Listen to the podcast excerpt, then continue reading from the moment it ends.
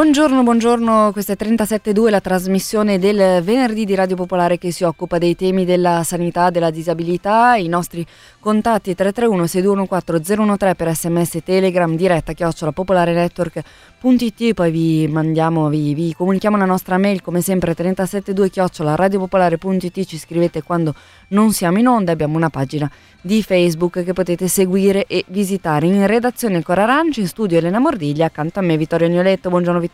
Buongiorno a tutti e a tutti. Buongiorno, allora le consuete informazioni di apertura, andiamo un po' velocemente ma vi ricordo che sono sempre all'inizio dei nostri podcast. Prosegue l'attività dell'Osservatorio Salute che può contare sul sostegno di fondazioni di comunità e quindi ricordiamo i servizi disponibili, l'associazione in cerchio per le informazioni sulle agevolazioni sul lavoro per i soggetti fragili e l'accertamento delle invalidità. Voi scrivete a 372 radiopopolare.it e noi giriamo il quesito all'associazione in cerchio e poi vi ricordiamo i riferimenti del difensore regionale della Lombardia che risponde all'email difensore.civico-consiglio.regione.lombardia.it. Vittorio, vediamo ora il programma della puntata. Oggi cominciamo con un'intervista veramente speciale su come vengono organizzate le liste d'attesa a Multimedica, un'azienda privata convenzionata con il Servizio Sanitario Regionale. Vi consigliamo di non perdere questa intervista. Ascoltandola capirete il perché. Proseguiremo poi con la vicenda di una persona disabile che avrebbe diritto a una casa popolare. Quindi parleremo di un progetto Compagni di strada al quale chiunque di voi può partecipare. E infine il consueto appuntamento con la rubrica Salute e Ambiente. Oggi parleremo delle ricadute dell'intreccio tra agricoltura, cambiamenti climatici, alimentazione e salute. Io vi ricordo che sulle pagine Facebook di 372 dell'Osservatorio Salute e delle mie personali trovate il post giornate su come comportarsi di fronte alle liste d'attesa. Noi tra l'altro continuiamo arrivare, continuiamo a ricevere messaggi che ci dicono che se coloro che seguono le nostre indicazioni riescono poi il più delle volte a ottenere i risultati ai quali hanno diritto. Eh, diciamo già in anticipo che questa trasmissione può avere qualche cambiamento nei tempi, data l'importanza di alcuni temi che trattiamo. Direi che possiamo cominciare con il primo argomento. Da mesi, da anni, noi parliamo di liste d'attesa e sottolineiamo come troppo spesso accade che i cittadini chiamino delle strutture private accreditate col servizio sanitario regionale e si sentano rispondere che per eseguire la visita col servizio sanitario vi sono liste lunghissime, mentre pagando, andando privatamente, è possibile avere l'appuntamento in tempi molto brevi. Questa è esperienza di tutti i nostri ascoltatori, o di quasi tutti. Spesso l'operatore del call center propone la cosiddetta tariffa smart, che altro non è che una visita privata, in regime totalmente privato, ma con un prezzo contenuto, che ha l'obiettivo di instradare il cittadino nel sistema privato.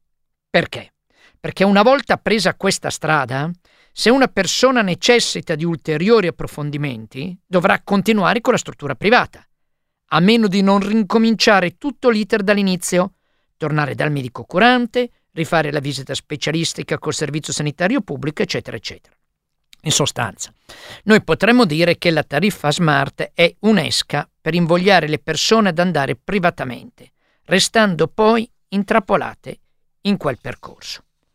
Abbiamo cercato di scavare più a fondo su questo aspetto partendo da una segnalazione che c'è giunta. Ascoltiamo attentamente l'intervista realizzata da Cora Ranci. Buongiorno alla signora Elena, buongiorno. Buongiorno. Allora, eh, la signora Elena è qui con noi ed è un'operatrice di Multimedica, questo grande ospedale privato ma convenzionato col sistema sanitario regionale eh, che è a Sesto San Giovanni. Abbiamo qui con noi Elena che ci eh, racconta un po' come eh, com'è la situazione, per esempio, riguardo alle liste di attesa per le prenotazioni o anche interventi chirurgici. Ci racconta un po' eh, come viene gestita dall'interno questa situazione. Iniziamo, Elena, col parlare delle liste di attesa. Anche da voi c'è questo problema che riguarda un po' tutta la Lombardia. Come viene gestita la cosa da Multimedica? Beh, eh, allora, eh, anche da noi i tempi di attesa per le prestazioni sono eh, davvero molto molto lunghi. Per alcune prestazioni, tipo per esempio quelle di oculistica, siamo al 2024 e per altre eh, come la cardiologia o anche la radiologia mm, sono molto in là, oltre l'anno mm, addirittura. E, però c'è questo sistema, c'è questo sistema di prenotazione con eh, la tariffa agevolata che viene proposto ai pazienti che telefonano eh, al CUP telefonico e eh, viene proposto, cioè gli si dice guarda che eh, questa prestazione è molto in là, però con la tariffa agevolata puoi farla in tempi più rapidi e addirittura il, le operatrici sono state sottoposte a una politica diciamo premiante da parte dell'azienda che quindi conta quante prestazioni vengono spostate dal sistema sanitario alla solvenza e premia gli operatori più bravi. Quindi Elena ci sta dicendo che le operatrici o gli operatori telefonici che riescono a vendere una visita, un esame in solvenza, però a qualcuno che si era rivolto a multimedica attraverso il canale del Sistema Sanitario Nazionale, ricevono un premio aziendale? Sì, sì, sì, vengono contate le prestazioni mh, attraverso un sistema di monitoraggio delle telefonate, si contano eh, quante prestazioni ogni singolo operatore riesce a deviare verso la, sospe- la solvenza e quindi gli operatori più bravi vengono premiati. Quindi se ho capito bene, io chiamo multimedica, devo prenotare un esame, poniamo cardiologico, oculistico o radiologico, che sono quelli per cui c'è l'attesa di più di un anno, l'operatore mi dice no, col sistema sanitario si va tra un anno o più, altrimenti pagando lo possiamo fare prima e quell'operatore è incentivato a offrirmi questa possibilità perché così ha un premio. Esatto, proprio così. Cosa avviene invece per quanto riguarda le liste di attesa per gli interventi chirurgici? Allora, per gli interventi chirurgici so che esiste un eh, programma che è praticamente eh, un programma di pianificazione degli interventi che, eh, nel quale vengono tenuti in evidenza due parametri, cioè la durata del, dell'intervento, del tempo operatorio e il valore del DRG, cioè dell'intervento. I segretari di reparto devono compilare questi report nel quale inseriscono interventi in eh, numero e per durata tale da occupare il tempo di sala delle singole specialità, però poi devono vedere che valore eh, producono questi interventi. E quindi se poi non si raggiunge il valore voluto bisogna cambiare gli interventi e mettere quelli più produttivi, con, con più valore il controllo di queste griglie credo che sia giornaliero da parte della direzione. Quindi non è detto che sempre eh, gli interventi che vengono effettuati sono quelli che sono in attesa da più tempo? Allora, si tiene sicuramente conto anche eh, della priorità del, del, tempo dell'intervento, però i, i primi due parametri sono il tempo chirurgico e il valore dell'intervento. Considerata l'estrema delicatezza della vicenda, abbiamo garantito l'anonimato della nostra fonte per tutelarla. Appena abbiamo raccolto questa testimonianza, abbiamo immediatamente scritto il 23 novembre a Multimedica, invitandoli in trasmissione per venerdì 25 novembre, quindi settimana scorsa, scrivendogli che avremmo trasmesso una testimonianza inerente alle modalità con cui Multimedica vengono gestite le, pre- le prenotazioni delle prestazioni in regime di servizio sanitario nazionale e le modalità con le quali vengono decise le priorità degli interventi chirurgici sempre in regime di Servizio Sanitario Nazionale.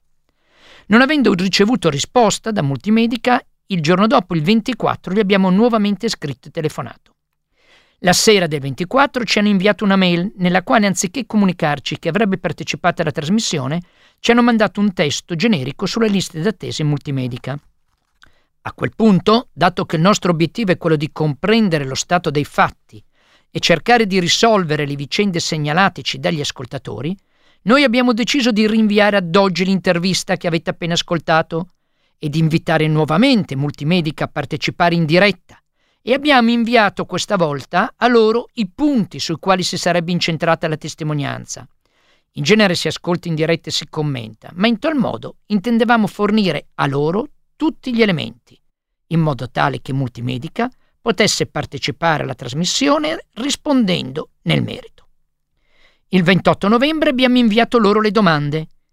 In assenza di risposta, il primo dicembre, cioè ieri, abbiamo scritto nuovamente invitandoli in trasmissione. E ieri sera ci è arrivata la risposta che ora vi leggiamo. Vi ringraziamo per aver specificato più in dettaglio i quesiti posti nella testimonianza da voi raccolta sulla nostra azienda. Qui di seguito le nostre risposte. Punto 1. In Multimedica sarebbe stato previsto un meccanismo premiale per gli operatori dei centralini che orientano l'utenza verso le visite private. Risposta. Non è corretto. Il meccanismo premiale esiste in multimedica dal mese di luglio 2022, ma è di natura prevalentemente quantitativa, ossia riguarda la capacità di gestire in modo efficiente la quantità del traffico telefonico in entrata. Ciò significa che riceveranno eventuali premi gli operatori che nel loro orario di lavoro riusciranno a gestire un determinato numero di chiamate indipendentemente dal regime delle prestazioni che nell'ambito di queste chiamate vengono poi programmate in convenzione col sistema sanitario regionale o insolvenza. Questo premio sulla produttività ha la finalità di ridurre il tempo di attesa telefonica degli utenti che contattano il nostro call center centralino, aspetto non di secondaria importanza se si considera che riceviamo oltre 3.000 chiamate al giorno, della durata media di circa 3 minuti e mezzo. Esiste poi una successiva e aggiuntiva premialità, eventualmente da riconoscere agli operatori telefonici che riescono a soddisfare le richieste dell'utente che ritiene troppo lunga l'attesa per l'appuntamento in regime di convenzione, di convenzione in sistema sanitario regionale, situazione che può verificarsi anche per i limiti del tetto di risorse messo a disposizione dal sistema regionale. In tal caso all'utente può essere proposta come alternativa la stessa prestazione a una tariffa agevolata, poco più elevata del ticket previsto dal Servizio Sanitario Regionale ed erogata compatibilmente con le nostre disponibilità nei tempi che soddisfano la richiesta dell'utente. Abbiamo peraltro constatato che spesso sono gli utenti stessi a richiederla prima ancora che venga loro proposta. Avendo la prestazione una tariffa un po' più alta, come azienda abbiamo deciso di riconoscerne una parte ai nostri operatori telefonici come ulteriore premio sulla loro retribuzione variabile. Si tratta di un test nato da pochi mesi che stiamo sperimentando da luglio 2022 e su cui tra l'altro in un confronto sindacale avvenuto per la presentazione del sistema di premialità ci è stata avanzata la richiesta di estenderlo in futuro anche al personale del front office. Le prenotazioni delle prestazioni in regime di convenzione con il sistema sanitario regionale nel periodo gennaio-settembre 2022 hanno rappresentato oltre l'80% del totale di prestazioni erogate dal nostro gruppo. 2. Nella scelta delle priorità per realizzare gli interventi chirurgici, tra gli altri indicatori, verrebbe considerato anche il ritorno economico, DRG, eccetera, per l'azienda. Risposta: non è così. La programmazione dell'attività delle sale operatorie avviene nel rispetto delle indicazioni clinico-assistenziali, garantendo per ogni tipo di intervento la classe di priorità indicata dal medico sulla base delle condizioni del paziente. Oltre all'urgenza clinica, l'organizzazione dell'attività chirurgica tiene conto di un insieme di altri fattori, la complessità della patologia, la durata dell'intervento, le specifiche competenze delle risorse disponibili, mediche e infermieristiche, e tutti gli aspetti organizzativi propri della gestione di un blocco operatorio, aspetti tecnici, disponibilità della sala, eccetera. Fatte salve tutte queste condizioni si pone l'attenzione anche sull'efficientamento delle sale operatorie, aspetto indispensabile in un momento come questo in cui è necessario tener conto anche dei maggiori costi dovuti, come noto, dai rincari sulle forniture energetiche, eccetera, che, stanno, che stanno interessando tutte le strutture ospedaliere, il che significa semplicemente organizzare l'attività in modo che sia più sostenibile accorpando le richieste di interventi chirurgici provenienti dai reparti sulla base della priorità, durata intervento, delle competenze e degli spazi. Gli interventi in convenzione con il sistema sanitario regionale costituiscono l'87% del totale degli interventi eseguiti dal gruppo Multimedica nel periodo gennaio-settembre 2022. Ci auguriamo di aver fornito informazioni utili ed esaustive a beneficio degli ascoltatori del programma Distinti Saluti. Ci rendiamo conto che la lettura della lettera è complicata da seguire, ma era necessaria. Noi avevamo invitato Multimedica, Multimedica non è venuta, noi diamo la voce, leggiamo quello che hanno scritto. Però proviamo ad entrare nel merito. Sul primo punto, che gli viene contestata dall'intervista che abbiamo trasmesso da parte della nostra fonte, e cioè che in Multimedica sarebbe stato previsto un meccanismo premiale per gli operatori dei centralini che orientano l'utenza verso le visite private, su questo punto loro scrivono che vi è una successiva e aggiuntiva premialità eventualmente da riconoscere agli operatori telefonici. E poi aggiungono, all'utente può essere proposta come alternativa la stessa prestazione cioè la stessa prestazione chiesta per il Servizio Sanitario Nazionale, a tariffa agevolata, cioè dico io privatamente, poco più elevata del ticket previsto dal Servizio Sanitario Regionale ed erogata compatibilmente con le nostre disponibilità nei tempi che soddisfano la richiesta dell'utente. E aggiungono, avendo la prestazione una tariffa un po' più alta, come azienda abbiamo deciso di riconoscere una parte ai nostri operatori telefonici come ulteriore premio sulla loro retribuzione variabile. Cioè, tradotto, mi risulta che confermano quanto diciamo, cioè c'è un'aggiuntiva premialità per quegli operatori telefonici che a un cittadino che telefona per fissare una visita pubblica fissano una visita in tariffa smart che abbiamo spiegato prima che cos'è. Multimedica ovviamente dice che questo è fatto per venire incontro ai cittadini che si scontrano con le liste d'attesa. Quindi, nella sostanza, mi pare che venga confermato quanto dichiarato dalla nostra fonte.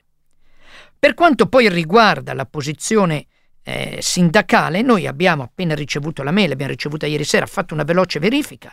A noi risulta una realtà diversa, ma comunque inviteremo i sindacati venerdì prossimo a spiegare la loro posizione. Poi c'era il secondo punto, nella scelta delle priorità per realizzare gli interventi chirurgici, tra gli altri indicatori, verrebbe considerato anche il ritorno economico DRG per l'azienda. Ecco, su questo secondo punto, nella risposta eh, fornita da Multimedica si tratta di capire che cosa significa efficientamento delle sale operatorie. E la frase è necessario tener conto anche dei maggiori costi dovuti, come noto, dai rincari sulle forniture energetiche. Dietro queste parole, che tipo di valutazione economica c'è? Cioè, che cosa si intende dire? Cosa si intende dire per efficientamento della sala operatoria e il fatto che sono aumentati i costi? Il fatto che sono aumentati i costi incide nel definire quale intervento viene fatto prima o dopo, ma n- non è chiaro. Leggendo così si potrebbe ritenere che anche in questo caso la nostra fonte dica la verità. Cercheremo di approfondire nelle prossime puntate. Abbiamo in collegamento con noi, lo ringraziamo moltissimo per l'attesa, l'avvocato Francesco Trebeschi, che è esperto nella legislazione sanitaria. Buongiorno, benvenuto. Grazie, buongiorno. Buongiorno avvocato, noi l'abbiamo tenuta in ascolto purtroppo tanto tempo per farle sentire la, un'intervista che ci era lasciato la nostra fonte e la risposta di Multimedica. La prima cosa che le chiedo è qual è la sua reazione. Lei si occupa da tempo di eh, sanità, di diritto e di legislazione in sanità, ha sentito cosa dice la fonte, ha sentito cosa risponde Multimedica, qual è la sua prima reazione? La mia reazione ovviamente come cittadino è quella che avete avuto tutti voi di togliere il velo a qualcosa che bene o male tutti noi abbiamo colto sperimentato, ovviamente non è quello che vi interessa, come avvocato mi colpisce anche una certa imprudenza in un'operazione così eh, plateale dopo che nel 2001 con l'introduzione del decreto legislativo 231 del 2001 è stata introdotta anche una responsabilità amministrativa delle persone giuridiche per gli illeciti amministrativi dipendenti da reato, quindi fare un'operazione così netta, così chiara, addirittura sembra concordare in via di concorda con, di concertazione con, con i sindacati, mi sembra abbastanza mi, mi, colpisce, ecco. Ecco, cosa intende, scusi, quando parla di responsabilità giuridica dell'ente? Traducendolo per tutti noi che non siamo... Eh, traducendolo per tutti noi è che tradizionalmente la responsabilità penale è personale e quindi c'era il problema di come si possono incidere sui eh, reati cosiddetti fatti dai colletti bianchi o comunque su quelli di cui si avvantaggiano eh, persone giuridiche, in questo caso società. Ehm, e questo decreto introduce sanzioni sia pecuniarie eh, molto significative, sia addirittura interdittive, la possibilità di interrompere i finanziamenti dallo Stato, di, di, di, di, impedire la contrattazione con lo Stato laddove sia la società che, tra, che ha un interesse o un vantaggio nel compimento di questi reati che chiaramente sono compiuti o dai suoi elementi apicali o da persone a diretta ehm, dipendenza di questi. Ecco, ascoltando l'intervista, prendiamo i due punti in modo separato, a noi pare che sul primo ci sia appunto una piena conferma di quanto dice la fonte di, premiali, di un meccanismo di premialità. Ecco, ma questo ha anche una ricaduta in termini giuridici, in termini penali? Può essere sanzionato? Allora, chiaramente bisognerebbero fare tutta una serie di eh, approfondimenti ulteriori. Quello che posso dire è che nell'ambito Ehm, di quella normativa, normalmente le società, in particolare gli ospedali, cercano di tutelarsi perché la legge consente di mettere a riparo la società o comunque di invertire l'onere della prova met, mh, mm, attuando un modello organizzativo che stia attento a prevenire comportamenti che possono portare a queste conseguenze, in particolare per esempio una cosa a cui si cerca di fare attenzione sono eh, i contratti con i medici, cioè i medici non possono mai essere incentivati a fare operazioni più remunerative, non, ad avere incentivi in questo senso perché è chiaro che questo potrebbe portare anche eh, a, a, situazioni anzi che anche, che risultano anche dalle cronache eh, di, di, di truffa ai danni dello Stato, dello Stato del, del, servizio sanitario. Qui la situazione è un pochino più delicata perché paradossalmente al vantaggio della società corrisponde eh, paradossalmente anche un vantaggio per il servizio sanitario, perché è chiaro che tutte le prestazioni che dovrebbe fare il servizio sanitario se vengono dirottate sul privato c'è un risparmio anche per il servizio sanitario. E ci va di mezzo il cittadino però. Sì, questo chiaramente sì.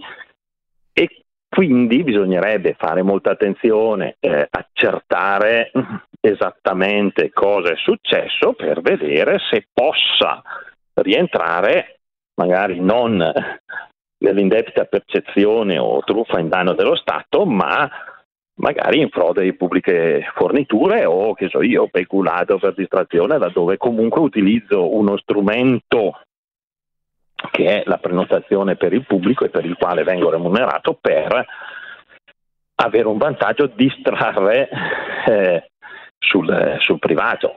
Ovviamente eh, si può parlare solo in generale, nel senso che abbiamo una indicazione della fonte eh, di questo genere e una risposta che è piuttosto vaga anche se sembra ammettere su tutti e due i punti eh, quello che la fonte dice. Ecco, e qui arriviamo, arriviamo appunto al secondo punto. Al secondo punto eh, loro parlano di efficientamento delle sale operatorie e che è necessario tener conto anche dei maggiori costi dovuti, come noto, dai rincari delle forniture energetiche.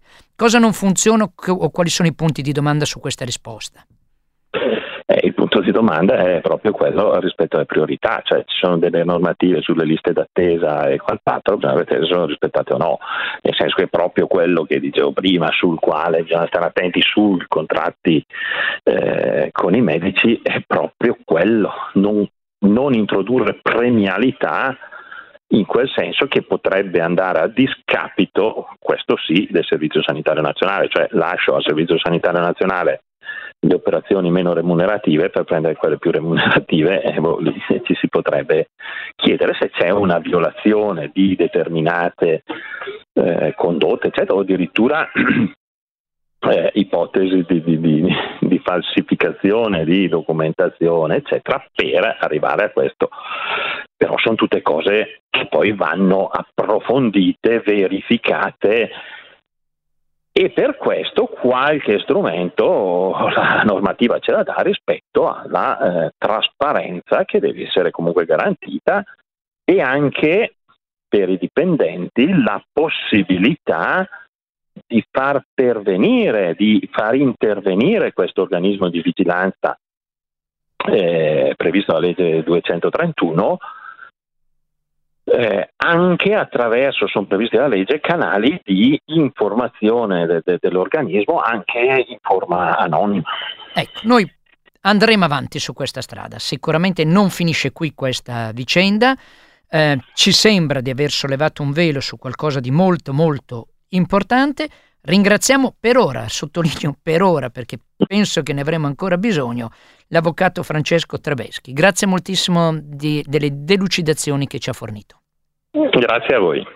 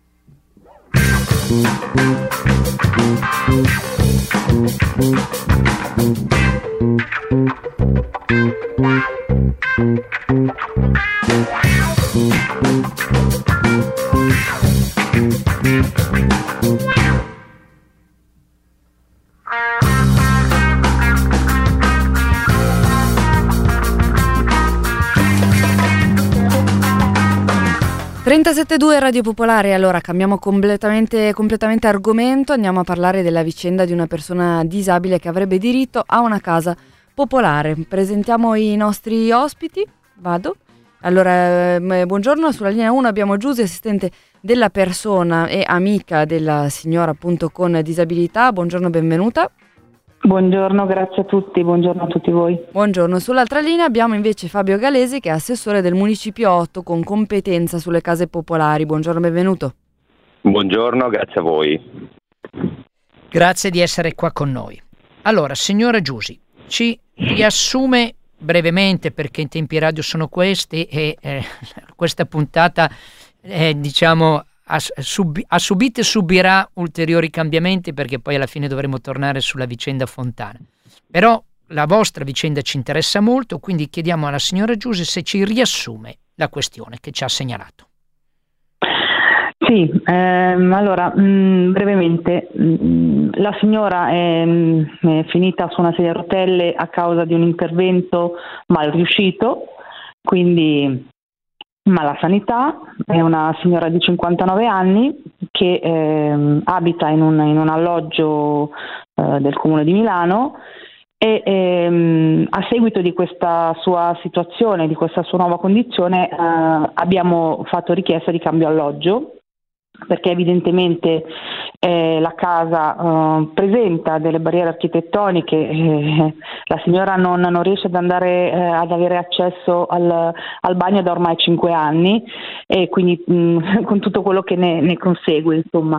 Eh, la casa ovviamente è un appartamento di metratura sicuramente giusta per quella che è eh, la situazione, nel senso è un'unica, un'unica, persona, quindi la metratura poteva essere eh, idonea fino a che non è, non è, non è successo, non è subentrato questo, questo problema eh, di mala sanità che l'ha, che l'ha ridotta in, eh, sulla sedia a rotelle. Quindi abbiamo fatto questa richiesta di cambio alloggio ormai eh, nell'agosto 2021 eh, non vi dico eh, le problematiche che ci sono perché ovviamente eh, questa sedia a rotelle purtroppo non è una semplice, una normale eh, sedia a rotelle ma ha un ingombro particolare perché la signora ha una gamba rigida quindi non la può più piegare e, quindi ha un alzagamba, quindi ha un ingombro diverso rispetto ad una carrozzina normale. Quindi non, non vi dico, non vi sto a dire le, eh, tutti i disagi che, che ci sono, quindi barriere architettoniche, il bagno non è accessibile, il balcone tantomeno, l'ascensore che eh, non sempre funzionante ma comunque eh, non idoneo a contenere una carrozzina, quindi ogni volta che devo portare fuori la signora la devo smontare in, in diversi pezzi, eh, devo lasciare giù la signora, non vi dico, insomma, un, poi mh, mm, questa, questa, questo appartamento ha delle scale che, che, hanno accesso all'ascensore, quindi disagi su disagi. Quindi, um, Uh, abbiamo ricevuto una chiamata da MM, eh, quindi Metropolitana Milanese che gestisce le case del Comune di Milano, a luglio eh, di quest'anno. Mm, a luglio la signora è ricoverata eh, perché ovviamente questa situazione ha causato la depressione, quindi era in, in, in ospedale per un ricovero al sacco. Niente, quindi firma le dimissioni per uscire perché finalmente ci chiamano per vedere un alloggio Uh, noi tutti contenti, felici, andiamo a vedere questo alloggio e l'alloggio non era idoneo. Quindi non era un alloggio, uh, evidentemente anche il tecnico infatti quel giorno si arrabbiò parecchio perché insomma non era un alloggio destinato ad un disabile, quindi a tutt'oggi stiamo ancora aspettando di ricevere una chiamata, uh, ho sentito qualche settimana fa MM e la risposta è sempre la stessa. La signora in graduatoria ma al momento non ci sono case per i disabili. E nel frattempo la situazione peggiora. Io sono costretta, eh, ospito la signora a casa mia eh, diversi periodi all'anno eh, perché appunto a casa sua è diventata invivibile. Non è possibile che una persona disabile abbia queste, questi disagi, eh, queste eh, frustrazioni. Insomma, la situazione è già complicata in più ci, si aggrava a burocrazia, a burocrazia su burocrazia e quindi veramente è diventata ingestibile. Quindi io volevo capire eh, come è possibile che con tutte le case che so ci sono disponibili sul territorio. È pronto? È caduto. Disabili. Ok. Va bene, abbiamo capito la domanda, anche se a un certo punto è andata via la voce, cioè come mai con tutte le case che sono disponibili non c'è una casa pronta per una persona disabile. Noi ringraziamo moltissimo la uh, signora Giuse che è un'assistente alla persona e amica della signora con disabilità. Grazie moltissimo. Le dobbiamo chiedere di seguire la trasmissione dalla radio e non più dal telefono perché dobbiamo inserire altre due persone che intervengono su questa vicenda. Grazie moltissimo. Andiamo avanti, andiamo avanti allora con l'altro ospite eh, che, abbiamo, che, abbiamo, in linea, Vittorio. Eh, abbiamo in linea l'assessore del municipio Ottio, eh, Fabio Galesi. Buongiorno Assessore, lei ha competenza anche sulle case popolari no? in questo municipio.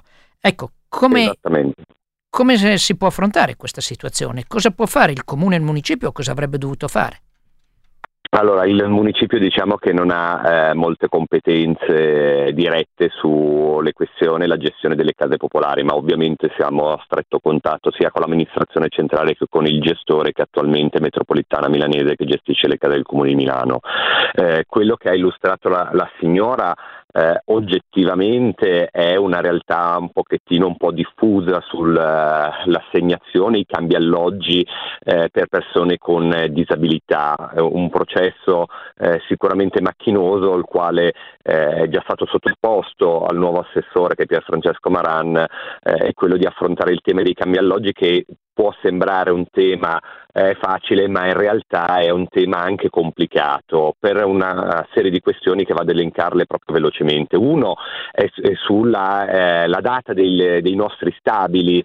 Eh, noi abbiamo tantissimi stabili che sono degli anni 60, gli anni 50, gli anni 70 e questi stabili per come sono stati costri- eh, costruiti e concepiti hanno eh, una costruzione dove ci sono una serie di barriere architettoniche o ci sono una serie di impianti come ad esempio in molti stabili dove i vani ascensori eh, sono piccoli, quindi anche andando a, a riadattare un alloggio per disabili eh, c'è l'impedimento o l'accesso all'ascensore o l'accesso alle scale eh, perché è presente ai gradini e quindi serve il montascale, tutta una serie di situazioni che non sono Diciamo che questi stabili non sono eh, conformati per poi ospitare persone con disabilità. Eh, la maggior parte dei cambi alloggi su persone che hanno una disabilità importante e quindi anche di accesso e di permanenza all'interno dell'alloggio dello stabile eh, vengono effettuati specialmente su stabili nuovi o seminuovi, quindi parliamo degli anni 2000 e purtroppo eh, l'investimento su nuove costruzioni eh, di case di edilizia residenziale pubbliche eh, è pressoché eh, pari allo zero eh, e quindi questo va a creare una serie di difficoltà a trovare la disponibilità di un alloggio per invalidi che sia con l'accessibilità eh, al 100% e quindi questo ecco ma mi scusi assessore mm, sì. proprio per arrivare al dunque e allora questa signora cosa può fare perché non può mica continuare a vivere in quelle condizioni No, no, assolutamente. E preciso subito che noi ci eravamo rivolti ovviamente all'assessorato e quindi all'assessore Maran e da lì ci hanno detto di fare riferimento a lei, lo, lo preciso perché so che ci sono competenze sì. diverse. Ecco, ma allora sì, questa signora, lei e, tanti, e le tante altre che sono in questa situazione, cosa possono fare? Beh, allora sicuramente adesso eh, stiamo affrontando insieme agli uffici e all'assessore centrale un piano Marshall su uh, questi alloggi eh, vuoti che saranno ristrutturati per persone con disabilità. Ad esempio nella zona mi viene in mente che gli unici alloggi disponibili sono in Beniamino della Torre, no? eh, e quindi sicuramente eh, da oggi pomeriggio eh, mi confronterò anche con gli uffici per capire un attimino sulle assegnazioni. e quindi questo è quello che noi possiamo fare, è l'impegno che possiamo prenderci come municipio di seguire seguire il caso della signora e portare all'attenzione tutti gli altri casi con una disabilità grave, il quale di accelerare i processi di assegnazione e ristrutturazione di questi alloggi. Eh, ovvio è che invece eh, guardando da qui al futuro eh, serve un piano Marshall però eh, a 360 gradi perché tutti gli investimenti sull'edilizia residenziale pubblica di proprietà di, eh, del Comune di Milano ad oggi è interamente finanziata col bilancio comunale. Ecco, qui eh, bisogna sicuramente aprire un capitolo eh, per gli anni futuri per non ritrovarsi in questa situazione dove anche chi ha competenza al 100% sulla gestione delle case popolari popolari, quindi in primis a livello regionale e successivamente a livello statale, servono che vengano messi a disposizione dei fondi destinati all'edilizia residenziale pubblica da eh, sostenere i comuni. Chiaro, chiaro, grazie mille, grazie. Eh, Fabio Galesi, assessore del Municipiotto, le chiediamo magari di rimanere in, in attesa, in ascolto, mentre diamo il benvenuto al prossimo ospite che è Gianni Belli, il presidente dell'Unione Inquilini. Buongiorno, benvenuto. Buongiorno a voi, buongiorno a tutti. Buongiorno, allora grazie di essere qua con noi. Ha seguito tutta la storia, ha sentito la signora Giuse, ha sentito cosa dice l'assessore al Municipio 8. Cosa si potrebbe fare in questa situazione e in, nelle tante situazioni simili, dal vostro punto di vista? Allora, in parte c'è la questione oggettiva che è il patrimonio comunale vecchio e quindi se ci fosse la ristrutturazione dell'alloggio e l'ascensore non va bene, eh, è chiaro che il problema nell'immediato è un problema. Però ci sono stati tanti investimenti e ci sono stati tanti investimenti sugli alloggi che una quota di questi investimenti avrebbero potuto essere destinati eh, alla questione eh, delle gravi disabilità. Mi riferisco a, ad alloggi anche degli anni Ottanta eh, che hanno gli ascensori adeguati che potevano avere una percentuale di alloggi destinati a questi problemi, cosa che non si è fatta nelle ristrutturazioni dei famosi mille alloggi eh, o si è fatta in minima parte dei famosi interventi sui mille alloggi, per cui di conseguenza se si inizia adesso, la signora fra due anni è ancora in quella casa, il problema è ricercare degli, degli stabili dove almeno l'ascensore è praticabile e a quel punto far intervenire immediatamente la manutenzione per ristrutturare il bagno per dargli una risposta immediata. Perché questo è il vero problema, perché se no, se aspettiamo un piano, se aspettiamo un percorso di eh, temporale lungo, eh, la signora rimarrà in casa per altri cinque anni in queste condizioni. Quindi il problema è nell'immediato verificare laddove ci sono degli alloggi, certo. almeno con l'ascensore adeguato, e quindi fare gli interventi urgentissimi, se no non se ne viene a capo. Assessore Galesi, allora, tante cose non si sono fatte nel passato e dovevano essere fatte, ma quello che non è stato fatto non possiamo risolverlo adesso, rimane diciamo la denuncia politica, la riflessione su come è stato gestito il tutto. Ma veniamo all'oggi. Quindi, oggi che cosa possiamo fare per questa signora ma anche per gli altri, perché non è che si può risolvere solo un problema perché Radio Popolare l'ha sollevato, no? Ecco, quindi le chiedo molto brevemente che impegno lei si sente di prendere l'impegno che come Municipio 8 eh, ci prendiamo e mi assumo personalmente proprio oggi pomeriggio di eh, convocare subito Metropolitana Milanese e l'assessorato per individuare degli alloggi che siano, eh, possono garantire l'accessibilità e intervenire almeno sulla uh, risistemazione del bagno che sia accessibile e agibile cercando di trovare una soluzione nei, nei brevi tempi. Questo è, quello, è l'impegno che possiamo prenderci sia per la signora e poi affrontando anche per il prossimo anno gli investimenti invece per l'adeguamento degli alloggi per eh, disabili, assolutamente. Grazie moltissimo e noi ovviamente continueremo a seguire la vicenda. Grazie, grazie ai nostri, ai nostri ospiti eh, che, che, salutiamo e eh, Vittorio cambiamo un attimo mm, argomento, ma insomma sempre temi della trasmissione, è uscita infatti la notizia sul domani della mail segreta di Fontana, vogliamo fare un commento?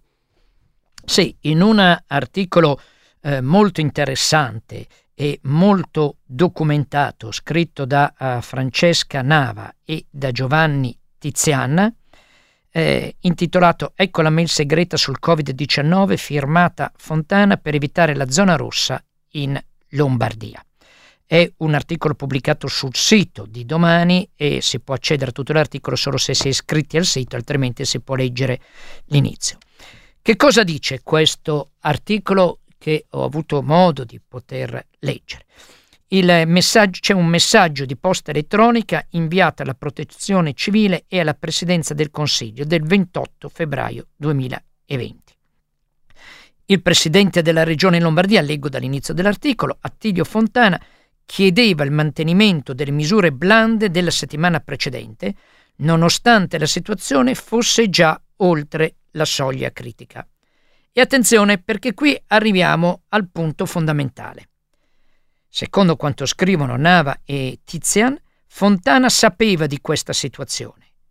All'email allego uno studio in cui si cita espressamente l'indice di contagio già a livello R2. Perciò fuori controllo. Cosa vuol dire R2? Vuol dire che in quel momento la potenza di diffusione del virus è tale che ogni persona infetta può infettare altre due persone. Il messaggio è peraltro, continuano i due autori, allegato alla superconsulenza commissionata dalla Procura di Bergamo, i PM indagano sulla gestione della pandemia e stanno per chiudere l'inchiesta, a un pool di esperti, tra cui il microbiologo Andrea Cresanti, che documenta con decine di atti quante vite si sarebbero potute salvare se fin dalla fine di febbraio fossero state applicate misure restrittive radicali. Voi sapete che questo tema l'ho trattato ampiamente nel libro Senza respiro, un'inchiesta indipendente sulla pandemia coronavirus in Lombardia, Italia e Europa. Lì ipotizzavo anche che eh, sarebbero potute risparmiare con interventi immediati di zona rossa non decine ma centinaia e centinaia di vite, facendo uno studio e paragonando quanto avvenuto nella zona di Codogno con quanto non avvenuto nella zona del Bergamasco.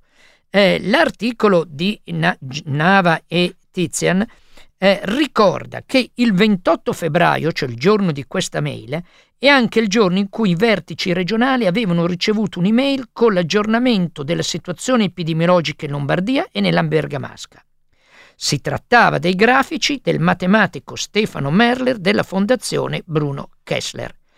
E in questi grafici veniva comunicato che l'R0, cioè l'indice di trasmissione, in Lombardia era superiore a 2 e in provincia di Bergamo aveva un potenziale che arrivava a 3,17.